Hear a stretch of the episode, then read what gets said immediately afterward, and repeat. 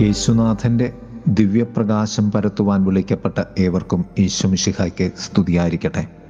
തിരുസഭ മാതാവ് ഇന്ന് നമുക്ക് നൽകുന്ന വചനധ്യാനം ലുക്കായുടെ സുവിശേഷം എട്ടാം അധ്യായം പതിനാറ് മുതൽ പതിനെട്ട് വരെയുള്ള വാക്യങ്ങളാണ്.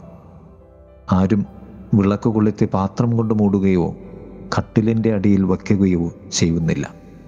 മറഞ്ഞിരിക്കുന്നതൊന്നും വെളിപ്പെടാതിരിക്കുകയില്ല. അറിയപ്പെടാതെയും വെളിച്ചത്തു വരാതെയും ഇരിക്കുന്ന രഹസ്യവുമില്ല. ഉള്ളവന് പിന്നെയും നൽകപ്പെടും ഇല്ലാത്തവനിൽ നിന്ന് ഉണ്ടെന്ന് അവൻ വിചാരിക്കുന്നത് കൂടെ എടുക്കപ്പെടും. മൂന്ന് തലങ്ങളിൽ ഈ ധ്യാനത്തെ നമുക്ക് ക്രമപ്പെടുത്താം. നമ്മിലെ വിളക്ക് നാം കണ്ടെത്തേണ്ടതുണ്ട്. ചോദിക്കേണ്ട ചോദ്യം എന്താണ് ഏതാണ് ആരാണ് എന്റെ വിളക്ക് എന്നാണ്.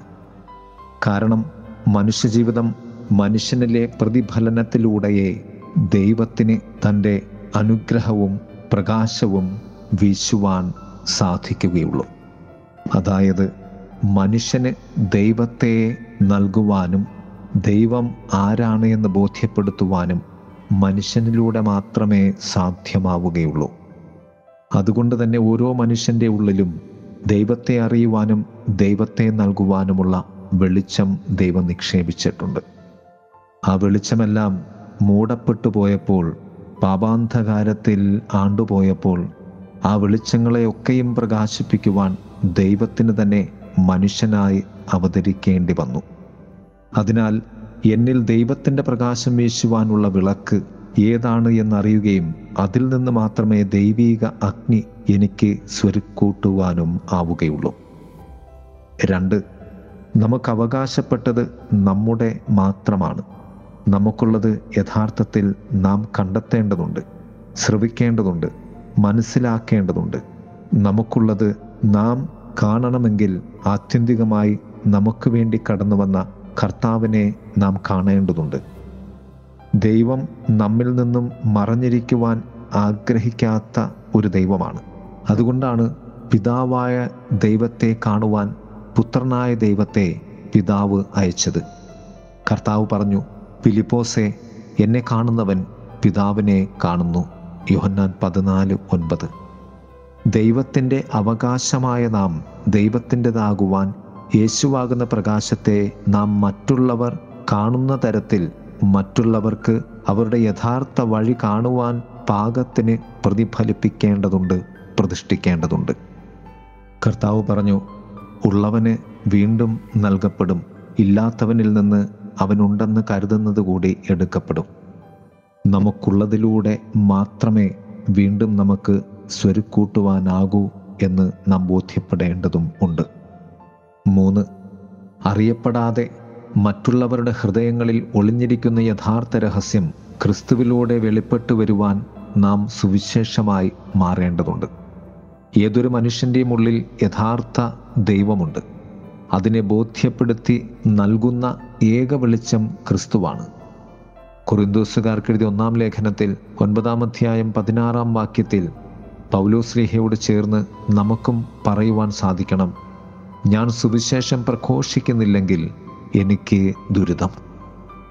പ്രിയമുള്ളവരെ ക്രിസ്തു സ്നേഹത്തിന്റെ പ്രകാശമായി മാറുവാൻ സുവിശേഷം നൽകുന്നവരായി നമുക്ക് മാറാം. ദൈവം നമ്മെ സമൃദ്ധമായി അനുഗ്രഹിക്കട്ടെ. ആമേൻ.